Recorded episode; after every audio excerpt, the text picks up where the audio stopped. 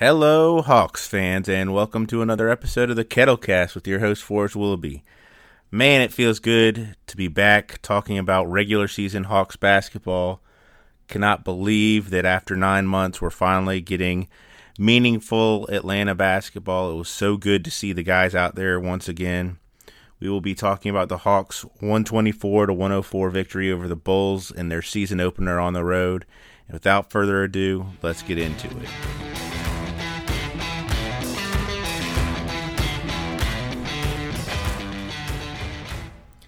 What a game by the Atlanta Hawks. And a twist from last season where we often saw some scores where the Hawks would get down by a ton, fight their way back, and maybe show a score at the end of the game that didn't quite reflect how poorly they played. The Hawks 124 to 104 victory really didn't show how much they dominated this game against the Chicago Bulls. Um, the Hawks took the lead a couple minutes into the game, the Bulls had the first few buckets in this game, but after that, the Hawks took the lead. There was only one time that the score was tied. There was only one time that the lead changed. The Hawks took the lead and they never looked back. They had a monster first quarter, 42 points, going up 13 to the Bulls only 29 points. They had another 40 point quarter in the second quarter and built on the lead. The third quarter, they still built the lead and took a 32 point lead into the fourth quarter with uh, 111 points through three quarters, and they only needed 13 points to finish the game against the Chicago Bulls. It was just a really magnificent performance all the way around, exactly what you want to see to start the season. Um, the Bulls had come into this game three and one in the preseason. The Hawks were two and two. Um, both teams had played two two game series for their preseason, and the Hawks hadn't looked anything spectacular, and certainly Trae Young had not had any sort of the production in the preseason that he ultimately had in this game. Uh, this game was really defined by Trae Young's play, and let's just go through his stats to to really show that. Trae Young played 26 minutes. He had 37 points on 12 field goal attempts. I'll repeat that again. He had 37 points on 10 of 12 shooting five of six from three point land. He was 12 of 14 from the free throw line. He had six rebounds, seven assists, and was just on fire from the beginning. Some of uh, things that were worrying in the preseason with Trae, his floater wasn't going quite as consistently, and he just didn't seem to be super aggressive. Those were gone. And frankly, they were gone in the first quarter. He didn't miss a shot in the first quarter.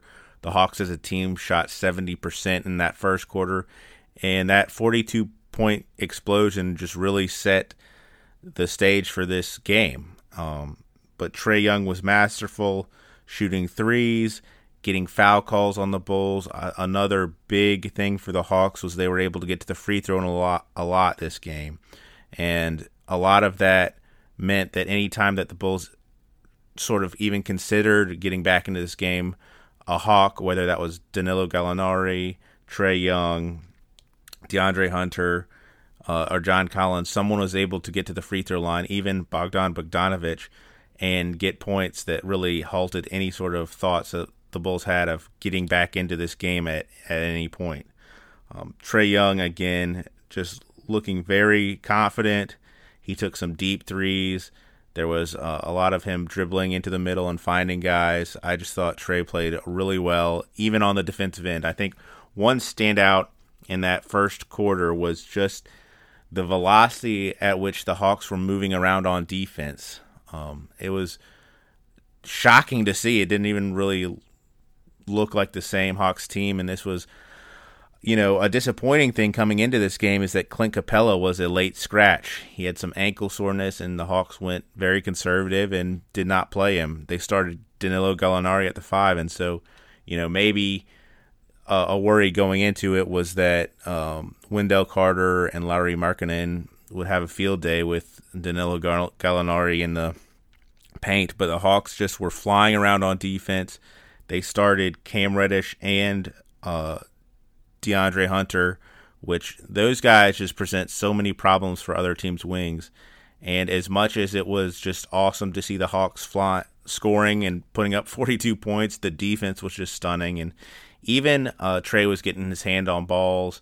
And another uh, thing that I really noticed about Trae in this game is he was talking to the rest, but it wasn't always um, after falling down after taking a shot on offense. But he was he got called for a uh, moving screen, and he also um, was really working on getting through screens on the defensive side of the ball, and he had like conversation with the refs about what a moving screen was and was trying to make sure that they were being consistent. It it is clear that the refs are making a concerted effort to call moving screens this season, and there were a lot of free throws. The Hawks had 29 free throws, and the Bulls had 28 free throw attempts.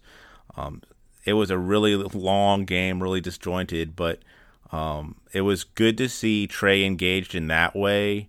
Uh, with the refs instead of it just being complaints all the time. But Trae just had a mo- monster game.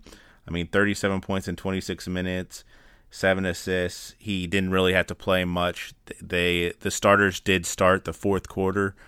They did swap out um, Kevin Huerter in there, but he just was great, and it was really good to see after kind of a disappointing preseason. It was very clear that Trae was trying to get his chemistry built with the new guys during the preseason, and to see him pick up without a beat with 37 points to start the season is just great.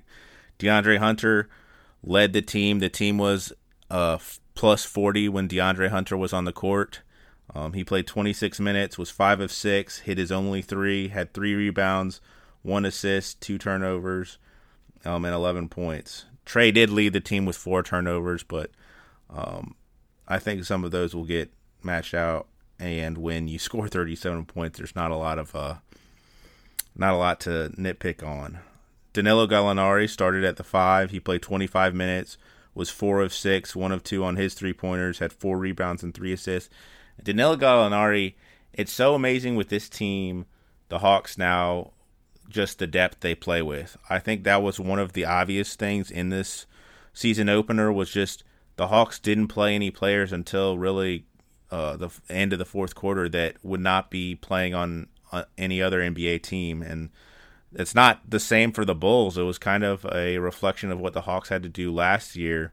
But the Hawks being able to have Danilo Gallinari step in and start at the five, and then bring off the bench Boy, Bogdan Bogdanovic, Solomon Hill, Kevin Huerter, um, Brandon Goodwin, just they have a whole bunch of guys that would – certainly be in the rotation on other NBA teams where the uh, Bulls had to play um, a couple players who I think they would rather be getting time in the G League or just they wouldn't want to be really real, relying on a lot. And the Hawks being able to be so deep allowed them to really not lose any um, pressure, not to lose any scoring punch when Trae and the starters went off the court. But Danilo played really well. His um, one of two from three point land. I would like to see him shoot a couple more three pointers, but Danilo does a very good job of not just settling for three point shots, and he will take those and he will also pump fake and get to the basket. He's a master at um, getting to the free throw line, um, and he's just a very steady force. He, he also rebounds pretty well. He is 6'10, which you kind of forget um, because he's a big wing, but um, he uses that size well and played really well coming in to start for Clint Capela, who again was unable to play in the season opener.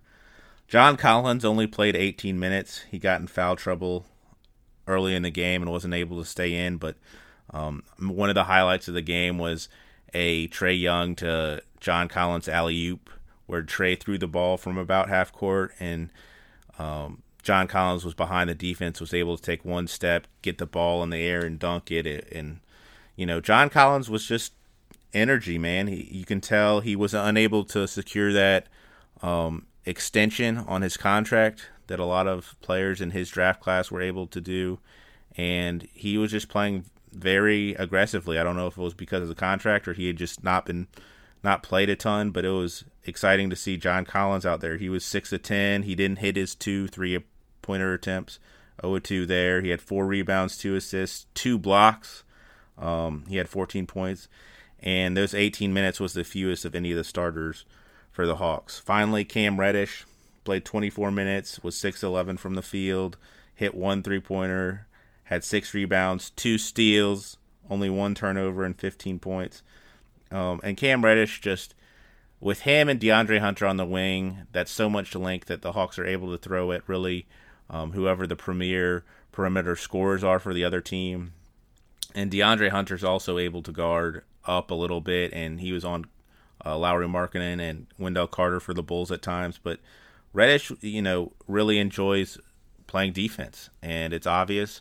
He had a steal and a score where he was able to get his hand in a passing lane, take it all the way to the other end of the court, and finish with a reverse. But it's really um, amazing to see how far Cam Reddish has come, and uh, I think him and Hunter have a little bit of a connection as well. They've talked about knowing where one another is on the court when they're both on the court at the same time, and it's really fun to see these sophomores play at the same time. Uh, Zach LaVine was really the big scorer for the Bulls, and both Hunter and Reddish got chances to guard um, Zach LaVine. and I think they were part of the reason um, they the Hawks were able to do a good job and really break away. Again, that defense that they played, the Hawks played in the first quarter was just so uh, refreshing to see. And there's going to be times teams get uh, open shots. It was the same with the team last year, but this year it's because the Hawks are really flying around and those open shots kind of take place at the end of a um, shot clock or with a with a, one of the Hawks rotating with urgency to get out to a guy. I don't know if this has been what Nate McMillan has brought to the coaching staff and brought to the Hawks, but it was it was just really exciting to see that level of intensity on defense in that first quarter, and it will be something to watch going into head. Is do the Hawks continue playing with that force and that urgency on that side of the ball? Off the bench, we had Bogdan Bogdanovic played 25 minutes. He was 5 of 12, 3 of 8 from the three point line. He had 7 rebounds, 2 assists, and a steal. He had his own 8 0 run um, during the second quarter where, you know, there was a few opportunities that the Bulls didn't make many runs, and basketball's a game of runs, but um, Bogdan hit hit a three, hit back to back three pointers, and made a layup, um, kind of getting behind the defense again in fast break. And he was able to kind of quell that himself. And what a luxury to have Bogdan Bogdanovic coming off the bench. Solomon Hill came in. He played 28 minutes um, and didn't score at all, had three rebounds and one block. And for the guy who played most on your team to be a veteran, coming off the bench, scoring zero points, all of his shots were three pointers. He didn't make any of them, but uh, you know, without crowds being in these early games, you can really hear the talking on the court, and the Hawks are talking a lot more. And I think that is a big indicator that Solomon Hill is having um, an impact on this young team. And then finally, Kevin Huerter came in. Him and Bogdan Bogdanovic were sort of the backup point guards by committee for the Hawks when Trae wasn't on the court. Kevin played 27 minutes. He was 4 of 10, 2 of 6 from three point land, had two rebounds, four assists. Um, he had a beautiful no look pass to Bruno Fernando underneath where he, he saw him. He looked off the defense and made a pass uh, and, and, got an easy shot. It was either Bruno or John Collins, but um, Kevin Huerter, a lot has been talked about how really one of his best uh, abilities is his passing, and he certainly did not disappoint tonight he's going to have to adjust coming off the bench, I think. Um, and it'll be interesting to see if Coach Pierce continues to tinker with his starting lineup, if it is matchup based game to game, or if they find a regular five that they like going with. But those were really the standout performances by the Hawks. I thought just getting Trae started, obviously he's going to be the centerpiece of any Hawks offense and any Hawks uh, victory, at least early on in this season, was really great. And then um, in a game where you're up by 40 at a, at a certain point, um, it's good to see that all all Hawks were really contributing um, in this game. We even got to see a little bit of Skylar Mays and Nathan Knight, the Hawks' two two way players. Unfortunately, they didn't get on the in the scorebook. They didn't get their first NBA points in regular season, but um, the Hawks got to go all the way to their bench um, in the in the fourth quarter. So it was just a, a full victory for the Hawks and one that you know it's hard to take too much away from when they never really had to Uh, there weren't a lot of lead changes. They weren't down a lot, but to see them get a lead and never relinquish a lead, in fact, build it up through a couple quarters is extremely refreshing. Team wise, the Hawks shot 54% from the field, 43 out of 80. They were 40% from three point land. They hit 14 out of 35 shots. Um, they had 24 assists, six steals. They did have 21 turnovers. Um, and they were playing really fast, which uh, I think contributed to some of those turnovers. There were a couple, uh, the starts to the second and third quarters in particular were sloppy for both teams. Um, the Bulls were clearly pushing. They were just down so much, and the Hawks sort of played into that a little bit, playing just as fast and getting some turnovers.